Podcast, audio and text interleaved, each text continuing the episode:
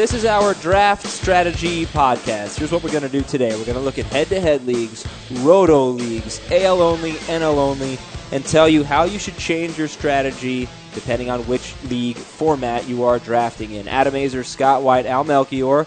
We are recording this on February 10th. However, we are putting it out into the iTunes and podcast world on the 14th. Valentine's Day. Al, you have such a busy Valentine's Day. I do. Well, it is my wife's birthday, Uh-huh. so it's a you know double double threat there: Valentine's Day and birthday. Double Yeah. trouble. So we freed up your afternoon on the 14th so you could go and, and have a nice Valentine's Day slash birthday with your lovely wife. So here we are on the 10th, telling you that just in case there's some big breaking news over the weekend and we don't cover it on this show. You want to follow us on Twitter, please, at CBS Fantasy BB, at CBS Scott White, at Al Melk CBS, Al M E L C CBS, at Adam Aizer, A I Z E R, and send us an email, fantasybaseball at cbsinteractive.com. Put podcast in the subject line. A lot of stuff on the show today, so we will not get to any emails today. Now, since it is Valentine's Day, before we get into all the strategy talk, uh, also we're gonna we're gonna give you some sleepers in AL only and NL only leagues, and some players who are better in Roto compared to head to head, and vice versa. But before we get into all that, it's Valentine's Day, so we need players that we love. Scott, we all remember your man crush on Jed Lowrie last year, Yes, we do. and you know what? You had a great reason because in the beginning of the year, it looked like a great pick. It did, but then he hurt his shoulder, and, and now he's not going to be my crush again because those injuries just keep popping up for him. Ah, short honeymoon. yeah, I like him, but I don't love him. Don't love him. Yes. So we're looking for one player from each of us that we love that we're gonna kind of uh, look at throughout the year and be like, oh, that's Scott's guy and Al's guy and Adam's guy, and, and you know we'll we'll have a little fun with it. So Scott, I'll let you go first here. Who's this year's Jed Lowrie? Well, if you've been listening for the last few weeks here, you know I've made reference to Emilio Bonifacio and how much I love him and blah, blah, blah. So he would seem like the obvious choice. But it's a little more fun to go deeper on these guys to to get guys who to to focus on guys who might go undrafted completely in mixed leagues and one guy who fits that description who I keep drafting myself with my last pick or two is Lucas Duda of the Mets. Um, what he did in, in about half a season of at bats, particularly the time he took over as the starter uh, in right field after the Mets traded Carlos Beltran to the Giants. Over 300, uh, basically a 25 homer pace, an OPS over 900. Um, and, and to me, a, a guy who walks like Lucas Duda does and, and has that kind of power, it's only going to get better with the Mets uh, shortening the fences in, in at Citi Field. I think he he's going to be a big surprise in mixed leagues this year, and uh, somebody who uh, I think is absolutely worth a late round pick. Scott and Lucas Duda sitting in a tree, and Al. all right. Well, the the player who just makes me all googly uh, is Henderson Alvarez. do you know what his birthday is? Uh, no, you but I've, celebrate with him. I've got his page uh, open up here, so I should you know I should learn this. It's uh, April eighteenth. April 18th. Not long after opening day. So Al will be taking the day off. Henderson Alvarez had a 3.26 ERA in his last seven starts. Yeah, and uh, you know the the day that I, I started to get all googly about Henderson Alvarez, I, I do have this date marked down. It's uh, September seventeenth last year because uh, that's when I the first time I watched him pitch uh, on a uh, nationally televised Love at game. first sight. Yep, against the Yankees. I was already, already intrigued by the stat line, but when I watched him pitch, one of his first starts as a major leaguer against a, a great Yankees lineup, uh, you know, during the the, the pennant chase, and uh, for the first five innings, he was really, really sharp. He, I saw exactly why he had put up such good stat lines uh, in the minors and in his brief time in the majors. Held them to just one run in the first five innings. Kind of imploded in the sixth, but at that point, I was already hooked. So, uh, guy has great control, really strong ground ball tendencies, um, and he's the sort of guy who, because he doesn't get a lot of strikeouts. I think he, he goes unnoticed, went unnoticed as a prospect, but he's still just 21. And uh, I think he is a guy, like Scott said with Duda, you know, could very easily go undrafted in standard mixed leagues, but I think he will make an impact in those formats this year. So it's Lucas Duda for Scott, Henderson Alvarez for Al. Eh, You knew he was going to pick someone who had Al in the last name, right? You know, I mean, that's just That's such a Melchior thing to do. Alvarez, yeah, so uh, so vain. And for Yeah. me, it's I probably not. Think that this show is about me. for me, it's not really going out on a limb or anything. I really like Madison Bumgarner. I saw where he went yesterday or Thursday in the mock draft that we did. We did a head-to-head mock draft, and he went in the seventh round to Scott, one pick before I was up. I was thinking about taking him or Dan Uggla. I went with Dan Uggla because I was terrified of what was left at second base after that. Um, but I would take him over Wainwright. I would take him over Garza, Pineda, maybe Josh Johnson. These are three pitchers who went ahead of him. I love Madison Bumgarner. Uh, I feel like he's a guy who could. You said it, I think, on Tuesday, Scott. He could be a real ace. Yeah. And I mean, I don't think where he went is too low or anything, but I, I have a lot of confidence in him, and I would What's- feel great drafting him. And he's a guy I want to target. What's interesting about this segment is back when I thought it was going to be a longer segment, and I made a long list of players I love. Bumgarner and Alvarez were both on it. Okay. Well, for me, it's Al. It's for me, it's Bumgarner. For Al, it's Alvarez. For Scott, it's Duda. Let's get into draft strategy here. We are talking head to head and roto today, and then AL only, NL only. So first, guys, standard rosters just to get this out of the way for head to head. Catcher, first baseman, second baseman, third base, shortstop, three outfielders, one utility, five starting pitchers, two relief pitchers. There are some starters who are relief pitcher eligible. That is a major factor to consider when you're drafting in a head to head league as opposed to a roto league where you only have nine pitchers and you can choose how many starters, how many relievers. Um, and in roto, two catchers, first base, second base, third base, shortstop, corner infield, middle infielder, uh, five outfielders, and a DH. So when you look at those rosters, how about the two catchers, Al, Yeah. for example? Um, whoever. uh, Al, two catchers. How does that change things? just to state the obvious, it just means that uh, you know you go deeper and that um, you know you, you, there are certain guys that you know in those mid levels that you have to be more aware of, so that somebody like I'm just trying to think who you know would come to mind here, maybe like an AJ Pierzynski becomes a lot more relevant. That said. Um, I don't think it makes that much of a difference because when you get to the middle and deeper parts of the catcher pool, there's less that separates one player from another. So it's not like, you know, if you do miss out on a Pierzynski that you're going to be, you know, sustaining a huge loss. Quick question Yeah. here. Sorry, let me ask you this Okay. real quick. Could you ever justify taking the two best catchers early? I think you could. Okay. Um, I, I I did it before that year. I think it was two years ago when Joe Mauer and Victor Martinez were both coming off an amazing year. Uh, it didn't work out great, but I think particularly at a time now where there's so many, um, there's a good eight or nine uh, high end catchers. Getting two of those is a big enough advantage, and you don't have to reach so early to do it. Uh, I, I actually disagree with Al, and I think it, it does make a big difference the two catchers starting. Not because I worry about missing out on one of those lower end guys like a Pierzynski, uh, but because I know I have those two spots to fill. I'm going to go uh, a little earlier on a catcher than I might in head to head. We we saw it actually play out in our head to head mock uh, that we just did. I took Carlos Santana in the second round. I don't think another catcher went off the board till like the, the sixth or seventh round. When the obviously one we that's did not- on Thursday?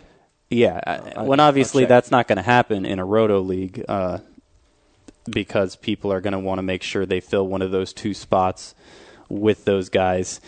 Uh, the the fact of the matter is because you're only starting one catcher in a head-to-head league, uh, and it, there's only going to be 12 drafted, and because there's a good eight or nine top ones, um, y- there's a good chance you're going to get your catcher in the middle rounds, even if he's a good one.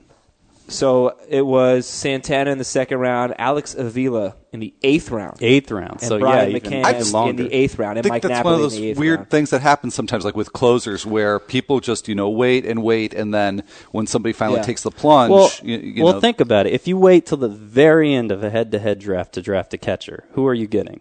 Russell Martin, Yadier Molina. Even if you don't wait that quite that long, you still wait until late. You're probably going to get a, a Matt Wieters type. You're not going to get screwed over at the catcher position like you can in a roto league. So the bottom line is you you want to get one. I mean, if you need to start two, you like to at least take one early, so Yeah. you're short of not having two. I, I crappy do. catchers. I do. Okay. Particularly since there's going to be these days, there's going to be so many people who won't have a uh, a crappy catcher. You don't want to fall too far behind at that position. But but kind of to extend that pr- principle, it, it kind of applies across all of rotisserie with all the positions because you're starting so many more hitters than you do in a head-to-head league. Uh, you're starting five outfielders, so you, you can't afford to wait as long there. Uh, you're starting three middle infielders, so it, it's it's more important to get a high, a high end one e- at at least at at either second base or shortstop. Um, uh, corner infielder, you might have a, a higher premium. The, the elite first baseman might uh, be more worth worth your while than they are in a head to head. That's where I think it makes a difference. I'm not sure I agree on the, the outfielder and the, the, the catcher area because I still think there's so much separation between the top guys and the bottom guys that you want a, a quality top line guy in, in either format. But because you do have to get that corner infielder, um, you know, that middle infielder, and you don't want that to just be a complete waste of a roster spot. But yet, if you wait too long to get that, you're going to absolutely wind up with a replacement level guy. Yeah. So that's you have to make allowances for that earlier in the draft. Like for me last year, I remember I took Carlos Pena as my corner infielder, I think, and I gave up on him early. I was one of the guys who dropped him because he just got off such a terrible start. But yeah. Yeah. you're looking at you're taking risks at some point. But I guess my question is, since you do have to get your corner infielder and you do have to get your middle infielder, what position do you sacrifice? You know, where what do you wait on? Or- Pitchers. pitchers. I wait on pitchers. And I almost always wait on a shortstop, and some and sometimes catcher. I think this year is a good year to wait on the shortstop, unless you can get Tulowitzki. this is Right. in roto leagues, just so we're cl- being clear. Yeah. Um, because after that, there's you know obviously Hanley and Ho- Jose Reyes have risks. Jimmy Rollins is old. Asdrubal Cabrera is a bust candidate. There's there's so many risks down the line. You can you can wait a while and get like a Dee Gordon who you know is is going to help you in the steals category. So I think that that's a good position to do it at this year. But but still, I I think. I'm big on waiting on pitchers in general, but especially in roto leagues because you have so many more uh, hitter positions to fill relative to the pitcher positions. It's disproportionate. Yeah, yeah, yeah. Of roto versus head to head. There's still going to be, like I said before, in that at roto mock draft, I waited till the eighth round to grab my first pitcher. Got Matt Cain. Got Ricky Romero the very next round, and we're talking this is the middle of the draft, and, and that's my one and two. I, I think that's perfectly acceptable one and two. Um, And this is why we say that pitching is more important in head to head than it is in roto because you just need more hitters yeah, in roto. exactly. Now in Roto Al, you have nine pitching slots, and you can choose however many starters, how, however many relievers you need. Standard five by five, you're talking wins, strikeouts, ERA, WHIP, and saves. You do need to get your saves of your nine slots. How many starters? How many relievers? Ideally, I like to go six and three, six starters, three relievers. But you do need to be a little flexible here, because um, you know once you've exhausted, you know, through all the second RPs, if you want to think of it that way, times twelve teams, twenty four guys off the board. Um, you know, you're you're really at you know replacement level, if not below it. So you don't want to uh, you don't want to um, stretch too far for that third reliever. But you, if you can again start to get your relievers early enough, then you can get a quality guy for your third. But it's again, it's not uh, written in stone for me that uh, I don't go seven and two maybe instead. Scott. I, I agree with that. I'm a little more adamant about getting the third reliever because to me it's such an easy category to win. You, you don't necessarily need a good closer. You just need a closer that you trust is going to keep the job all year. And if you have three of them, obviously in a 12 team league, not every team can have three. You're going to be at, if not at the top of the saves category, near the top, and uh, that's just easy points. Yeah, and I just want to clarify that again. Ideally, it's it's six and three, but if you if you just feel like you're reaching too far for that third Right. guy, bear in mind there's so much fluctuation in the save opportunities in season. If you draft two and get the third guy uh, off Right. waivers or via trade, And uh, that's and that's why the trustworthiness of the Yeah. cl- I, I wouldn't want Jim Johnson as my third reliever. Yeah. I wouldn't want whoever the Astros closer is going to be, whoever the A's closer is going to be. I'd want, uh, you know, ideally like a Sergio Santos, a Joe Nathan, and uh, uh, who's another good one? Let's say uh, uh, Jose Valverde or something. It's a, a Right. trio like that. So, outfielders, let's just talk about that because big difference. Head to head leagues, three, roto, five.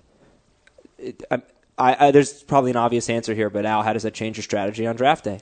Yeah, you just you got to make allowances just like you do for the corner infield, the middle and infield. You need to make sure that you've ratcheted up your your outfielders. Um, you know, earlier, a little bit earlier in the draft than you would in head to head. Well, which do you prioritize, outfielders or corner infielders? Where would you rather be thin at? Uh, I'd rather be thin at the corner and middle, and especially the middle, uh, just because that that's going to run out you know pretty quickly, and, and so everybody's at sort of a relative disadvantage. But of those three, outfield is where I think you'd be at the greatest relative dis- disadvantage if you Yeah. don't. Uh, yeah, I probably shouldn't make have asked allowances. the question that way, but For- you want to prioritize outfielders Outfield. over, Over- corner or middle infielder, or Yeah. certainly over middle infielders. particularly this year, and, and it gets to a point. Well, well, how far are we talking about down the outfield line? Outfield is, is thinner this year than most years, and, and what you want to avoid at any of these positions is starting a guy who you don't trust to get full time at bats, or who the only reason he's starting for you is because he is getting full time at bats and because he doesn't really do anything that great. A lot of times, if you if you, you're not paying enough attention to outfielders, you might end up with three pretty good ones. But then you've got a guy like Seth Smith or uh, Eric Thames, who's not even guaranteed a job. You've got those as your final two outfield spots, and that's obviously going to put you behind. By the same token, you don't want to uh, go so all out on outfielders that you end up uh, having to start somebody like uh, like uh, um, Mike Aviles as your middle infielder, who again you, you don't know he's going to get full time at bats. Probably not going to give you much power. Um, just not a great option. You you want to if you're going to skip a spot, um, if you're if you're going to ignore a spot till later in the draft, you want it to be a spot where you know there there's a sleeper you absolutely want and and, and trust to uh, to come through for you because you don't want to settle for a scrub. and we're still on roto leagues here and i really i want to back up and i should have said this earlier and i know a lot of people listening already know this but just in case you don't st- our standard format for a head-to-head league is a points league where singles are one point doubles two triples three home runs four a run is a point uh, an rbi is a point stolen base is two points wins are what seven points Yes. um, saves are seven points strikeouts everything has a point value so in roto you are looking at categories. You're looking at steals. You're looking at batting average. You're looking at home runs. Um, so these are things they have to keep in mind. That's why in roto you, you want a power speed guy. I, so let's talk generally about what you're looking for in players in roto compared to head to head al what are the big differences? Well, I think you just said it. Uh, steals is the big thing. I mean, that's that's the one stat that comes at a much higher premium. And it's not like steals don't count in head to head Right. but you don't have to have them Yeah, and in fact, I, you know, I have found that there are times where I, I actually undervalue steals in head to head because in my own mind I exaggerate that difference. Right. I mean, remember, you know, you said each base in head to head is a point, it doubles two, triples three points. So if you've got a, a Michael Bourn who steals, you know, let's say 50 bases in the season, but he's only got, you know, X number of extra bases, well, you know, 50 stolen bases counts for a lot of those extra bases. Yeah. So, um, but that said, steals are more important in, in rotisserie. Um, batting average is more important. Uh, playing time is less important. If you can put up the stats in a smaller number of at bats or pl- plate appearances, that's going to penalize you less in rotisserie. I would actually prefer to de-emphasize the steals difference because I think there was a time uh, when everybody was hitting a ton of homers where steals were harder to find and where uh, yeah the because steals were so hard to find those steals guys got elevated in roto beyond where they were in head to head I still think obviously there there is some of that going on but when you have a full-time speedster like Michael Bourn because steals are worth 2 points each in head to head he was still the 13th playing, ranked player in head to head last year. So I, I prefer to emphasize more the doubles and triples, which obviously count for something in head to head, but not roto, and the walks and strikeouts, which same deal. You lose points for strikeouts and head to head, you gain points for walks and roto. Um, and in No, no, no. You gain points for walks. in head to head. Head-to-head, Sorry, yeah. Um, so uh, the players who excel there, guys like Dustin Ackley, Nick Markakis, um, uh, Nick Swisher, they're not necessarily giving you a ton of home runs or many steals, but because they're they're getting plenty of doubles or they're walking, uh, they're they're much higher in the head-to-head rankings than they are in the roto rankings. Well, how about this though? I mean, Michael Bourn maybe not a great example because he does get you 50 steals. You know? Yeah. He's going to lead the league or come close to it. But what about a guy who has 20 steals? Yeah. Well- it- yeah. Th- yeah, that's where you see the bigger difference. I think a guy like Ryan Theriot, who does absolutely nothing for head-to-head owners, is is going to have some value in Roto just because he's giving you some steals. Also, the guys who aren't projected for full-time roles but are high-end base stealers like a Ben Revere or Rajay Davis. Those steals, I mean, that's plenty of steals you can get in Roto. So But are they like fifth outfielders They're they're still like fifth outfielders, but the point is they'd be worthless in head to head? head-to-head. Yeah. I also just want to stress one thing before we get into players who are better in each format. The RP eligibility is huge in in a head to head league where you five starting pitchers, two relievers. You get a guy like Matt Moore who you can throw in as a reliever. You're probably going to want to go with him over a standard closer. We've had talks about this. I think maybe some disagreements about it, but I, I prefer a starter in that relief pitcher role if I can get it uh, throughout the year. Do you guys agree? Or Typically, disagree? they're going to outscore the relievers. There's some consistency issues that, which consistency obviously being a bigger issue in head to head in general. Right, because you have to win week by week. Roto is all season long cumulative. Right, and, and that plays into okay. Well, if a, if a if a starting pitcher who's eligible at reliever has a bad start, he's giving you nothing that week. When usually a closer is going to give you something every week, even if his total at the end of the year adds up to less. So there's some of that to consider. But if it's a good starting pitcher like a Matt Moore, I'm with you. Uh, I prefer him. I guess Cory Luebke would fall into that category this year as well. Yeah, we'll preview relief pitchers um, little little later on, a couple weeks, and we'll get into that topic. Head to head heroes, as Al called them. Al came up with the names. Head to head heroes and Roto Gems. So That's we've actually been using those in our, our team outlook, so I'm not. I I probably shouldn't take the credit for that, but Oh, okay. I apologize. I thought that was a, a Melchior creation. so, for the head to head guys, again, what are we looking for here that makes these guys better in a head to head format rather than a roto format?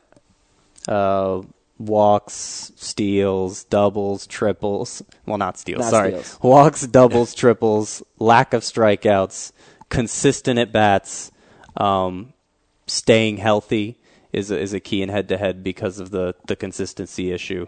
So you're going to avoid those injury risk players more. Not taking steroids, yeah, well, that's uh, not getting suspended. right. That's that. important. Uh, okay. Ryan Braun, Let me. Um, if he gets suspended. yeah, and hopefully he didn't take him. He's one of my favorite players. Gabby Sanchez, Dustin Ackley. These are the head-to-head heroes. Gabby Sanchez, Dustin Ackley, Nick Markakis, Nick Swisher, Logan Morrison, Andre Ethier, Jason Heyward, Yonder Alonso, Alex Gordon, Dexter Fowler, Doug Fister, R.A. Dickey. Gabby Sanchez, Dustin Ackley, Nick Markakis, Nick Swisher, Logan Morrison, Andre Ethier, Jason Heyward, Yonder Alonso, Alex Gordon, Dexter Fowler, Doug Fister, R.A. Dickey. I don't know if it's a coincidence or not, but I'm noticing that there are so many outfielders on this list. Is that just a coincidence? Uh, probably not. I mean, I noticed it too, but wasn't quite sure what to make of it. But I mean, these are guys that have really strong batting eyes and tend to be doubles hitters. Um, so I suppose you find more of those in the outfield than you know. I would think certainly in the middle infield and first baseman, you might have a lot of types that are more pure homer hitter, home run hitters. So there's probably something to it. Who stands out? Who's the the big name here that we need to know? Head to head draft day. I gotta I gotta take this guy earlier than what I would take him in a roto league. When I would take him. Um, I would say Logan Morrison is the biggest one I want to make sure I get in head to head because his numbers last year are misleading. He didn't walk as much as he normally does, and if if you assume he's going to take the next step forward, that I think a lot of people do, He walked to the he, minors. he could perform.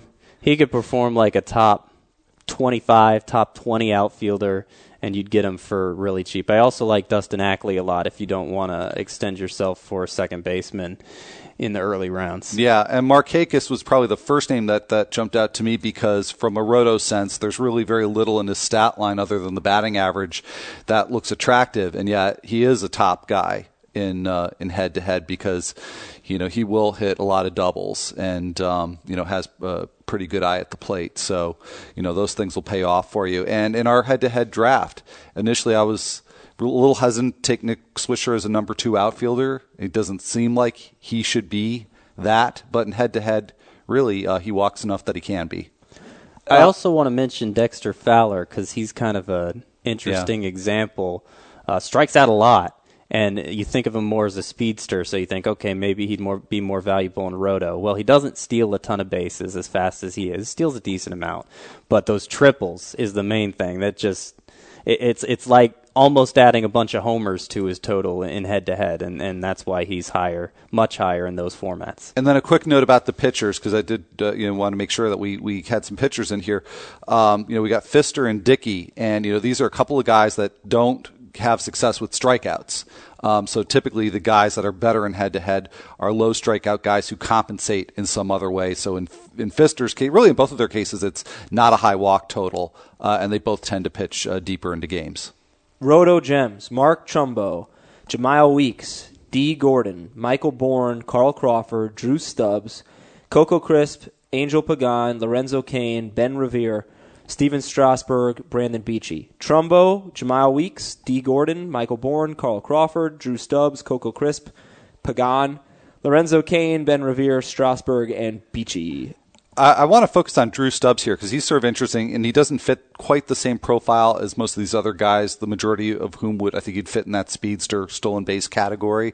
But Stubbs is is, is interesting because he not only will provide you with some steals, and like Scott said, he's not the Michael Bourn type who's going to you know lead the league in steals, but he'll give you just enough that he'll help you in rotisserie where it won't be a difference maker in head to head.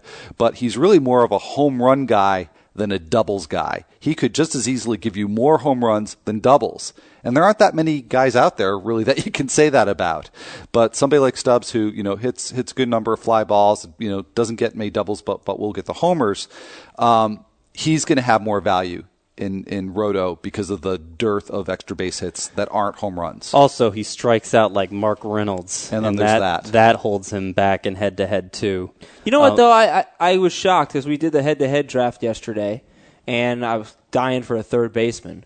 Mark Reynolds was the sixth best third baseman last year in head-to-head leagues and seventh in Roto. And uh, maybe it's just because there were some injuries at third base. Like a, you know, I would take A Rod over Mark Reynolds, but that wasn't the case last year because A Rod got hurt. Um, but he still put up. He hit so many home runs that he made up for it.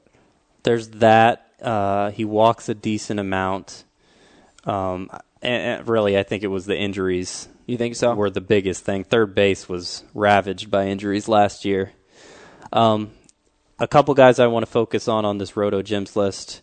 Uh, Dee Gordon doesn't walk at all, but if he stays healthy, I expect him to steal 50 bases, and as a shortstop, that's going to be huge in in Roto. Um, the pitchers, Strasburg and Beachy, that's mostly an innings thing. Both project to have high strikeout rates, low whips. Those percentages matter more in roto leagues, while the totals matter more in head to head because the totals are down because of the innings limits. Um, they're, they're going to fall further behind in in in head to head. Bourn Bourn is one I'd leave off this list. Crisp I might leave off this list also because he has decent extra base pop. Uh, but I think the reason why he's he's worth leaving on is because of the health concerns. Again, a guy who's going to lose at bats is going to be it, it, if he excels in a category, but he's losing at bats, he's going to be further ahead in roto than he is in in head to head.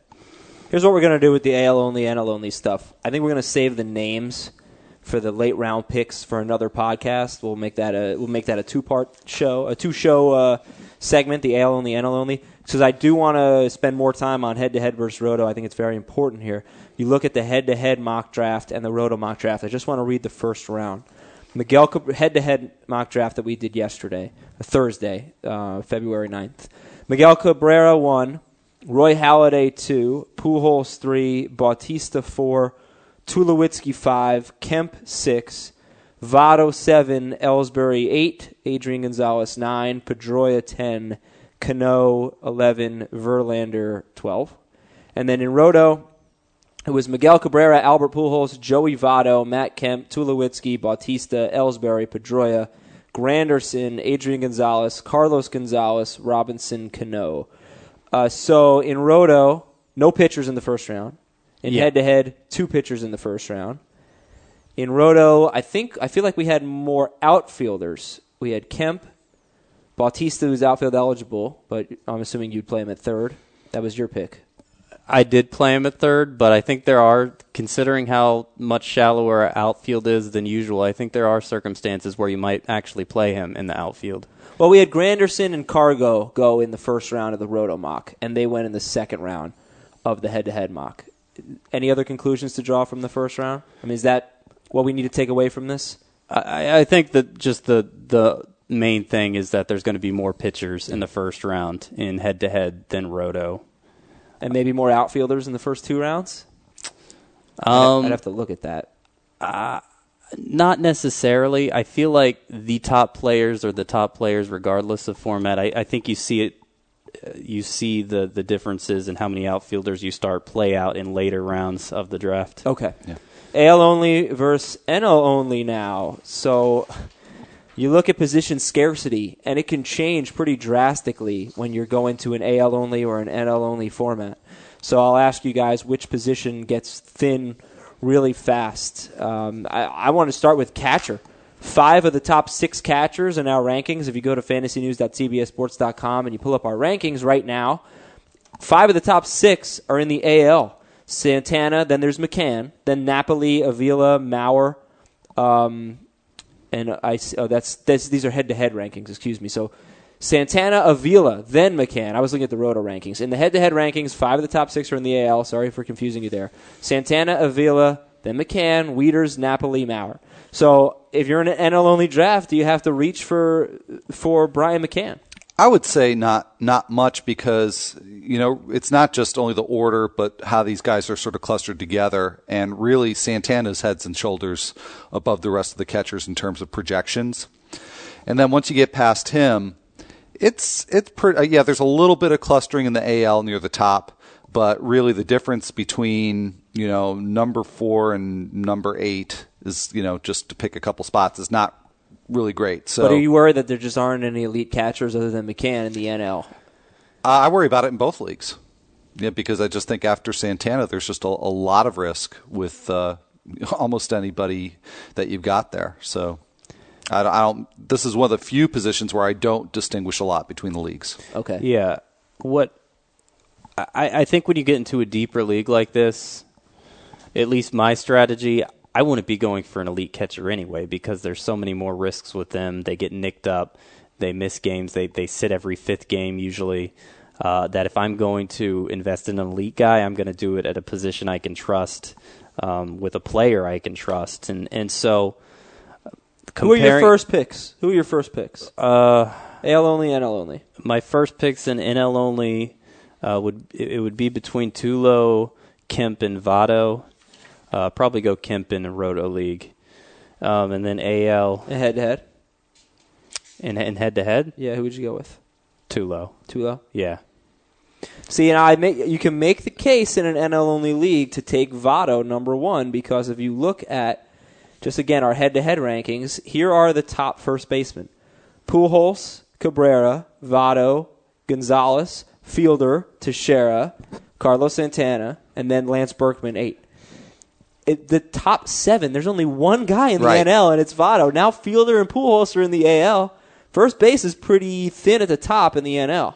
Yeah, and I think there is a strong case there, and uh, yeah, you know that's probably I wouldn't go Tulo because at Because the shortstops right. are actually some really good ones. Exactly right. So, you know, I, I probably would go Kemp over Votto, but I, I think you can make a strong argument either way.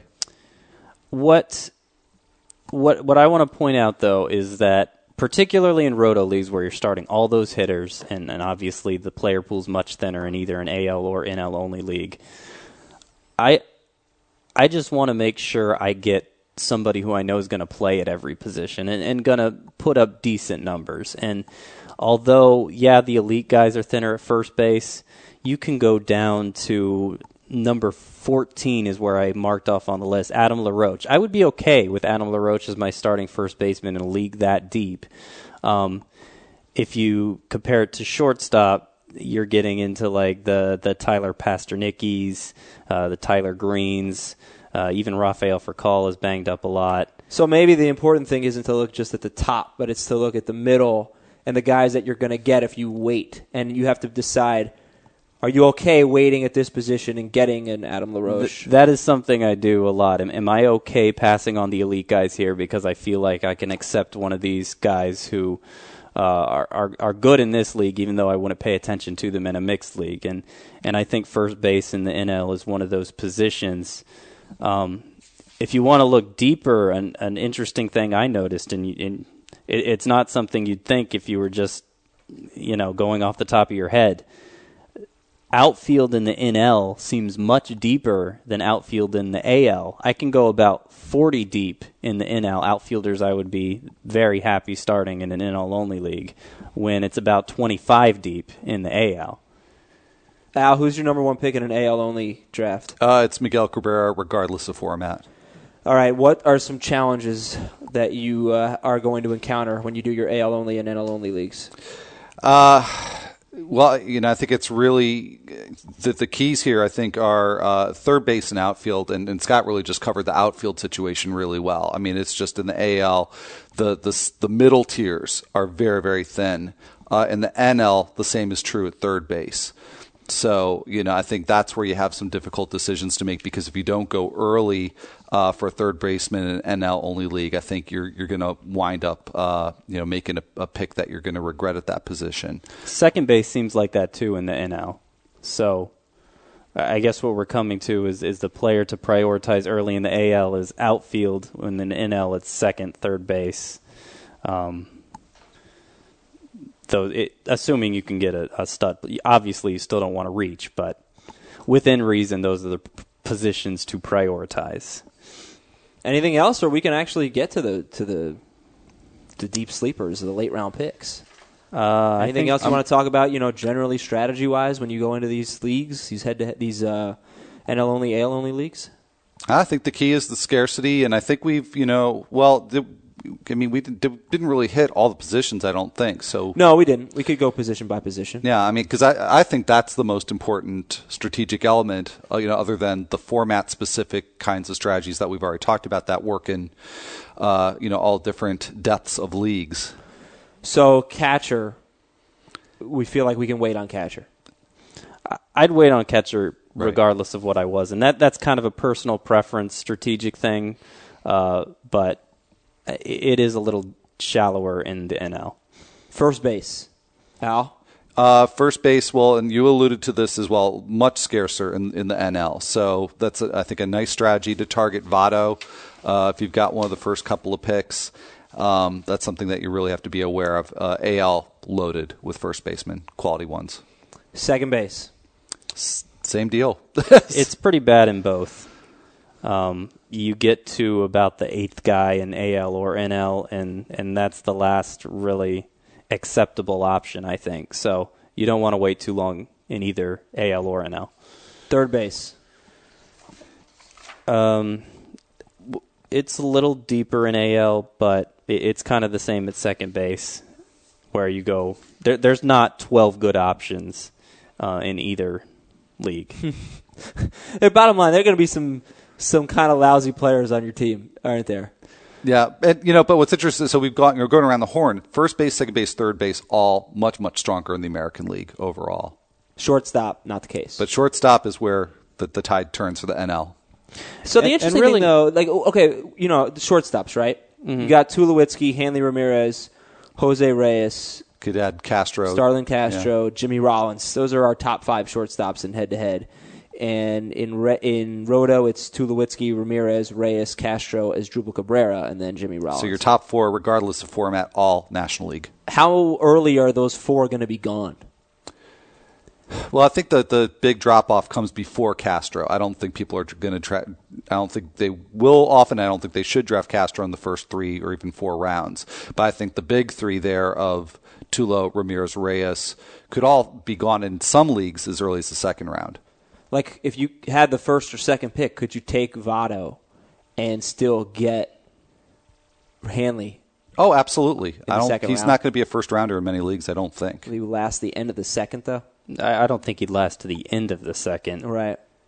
So the the fact is, you know, there are more elite shortstops than elite first basemen in NL only leagues, mm-hmm. but you can't necessarily get both. So you're going to have to choose one or the other, right? Right. Yeah. Yeah. And I would choose the shortstop Tulo still because, Because, more fallback options at first base. But but what's interesting is I- I'm looking at the shortstops. I talked about I'd only go I'd only like going eight or nine deep on second base or third base. Yeah. I'd go a little further on shortstop, and and we're used to thinking of shortstop as the weakest position in fantasy, and it is in mixed leagues because there's not as many great options, but there's more decent options at shortstop than there are at, at second and third. I think so. Okay. Uh, might actually be able to wait a little longer in AL and NL only leagues. Outfield, terrible in the AL. Yeah. and Yeah. not bad in the NL. Okay, starting pitchers. Not that much. Uh, not really that much difference league to league. And is it a deep position, you know, relatively speaking, in these AL only, and NL only formats? Do you wait on starting pitchers, much like we wait on them in Roto? Do we wait on them in these formats? I still do, uh, not to the extent, and particularly, this is going to be weird, but particularly not in Roto. If you get a, a low end starting pitcher in a Roto league, you might, you're going to have ERA and WHIP problems. Roto, If- if- uh, Roto, like AL only or NL only? AL only Yeah. or NL only. Um, you can compensate for that with middle relievers, and I often do. But the the you, the fact that if you want, let's say you want four starting pitchers, you want four solid starting pitchers on your roto team, and then fill out the rest with a couple closers and some middle relievers. You want those four starting pitchers to be the kind that won't hurt you in ERA and WHIP. They don't have to be studs necessarily, but they don't. You don't want them uh, to be someone who could completely bury you, like say uh, a Kevin Slowey or a Carl Pavano. Um, Philip Humber. You you don't want to go quite that deep with that with that starting four. And then relief pitchers, the top of this list is dominated by NL guys: Kimbrel, Storen, Bell, Axford, um, and then like Matt Moore in head-to-head leagues is a top reliever. So I actually should probably look at the Roto list just um, to get a better look, a better feel for the relievers. But you know, it, bottom line is the top of this list is is dominated by NL guys. Right. So you got got some uh, closer scarcity in the uh, in the American League for sure. I mean, really the the highest rated pure closer uh, right now would be Mariano Rivera. You know, Papelbon's uh, in the NL now. And we have him seventh. Yeah. So um, yeah, no, there's Oh. there's uh, some disparity there. There's 16 closers in the NL, or there's going to be, and there's only 14 in the It's true, AL. So yeah. that's something right there. I mean, um, and, and then a lot of the battles are going on in the AL. Like we don't know who's closing in Baltimore, or with the White Sox, or with the Athletics. Uh, the NL, I th- we don't know Houston, and we don't know for sure the Dodgers. Uh, but it, but it just seems like there's more uncertainty in the AL right now. Does that mean anything for you on draft day? What does that mean? I try to get two closers in either format for the same reason we talked about getting three in in Roto in a mixed league. So I don't always. Sometimes I can only get one, but I, I try not to punt it completely because there's gonna there's always gonna be somebody else who does punt it, and you might as well finish ahead of them at least. Okay, everyone. We'll be back on Thursday. Happy Valentine's Day. And we'll continue our AL only, and NL only discussion with some players that you need to target in the later rounds. And uh, we've got so much more draft prep coming up. So thanks a lot for being with us, and we'll talk to you soon.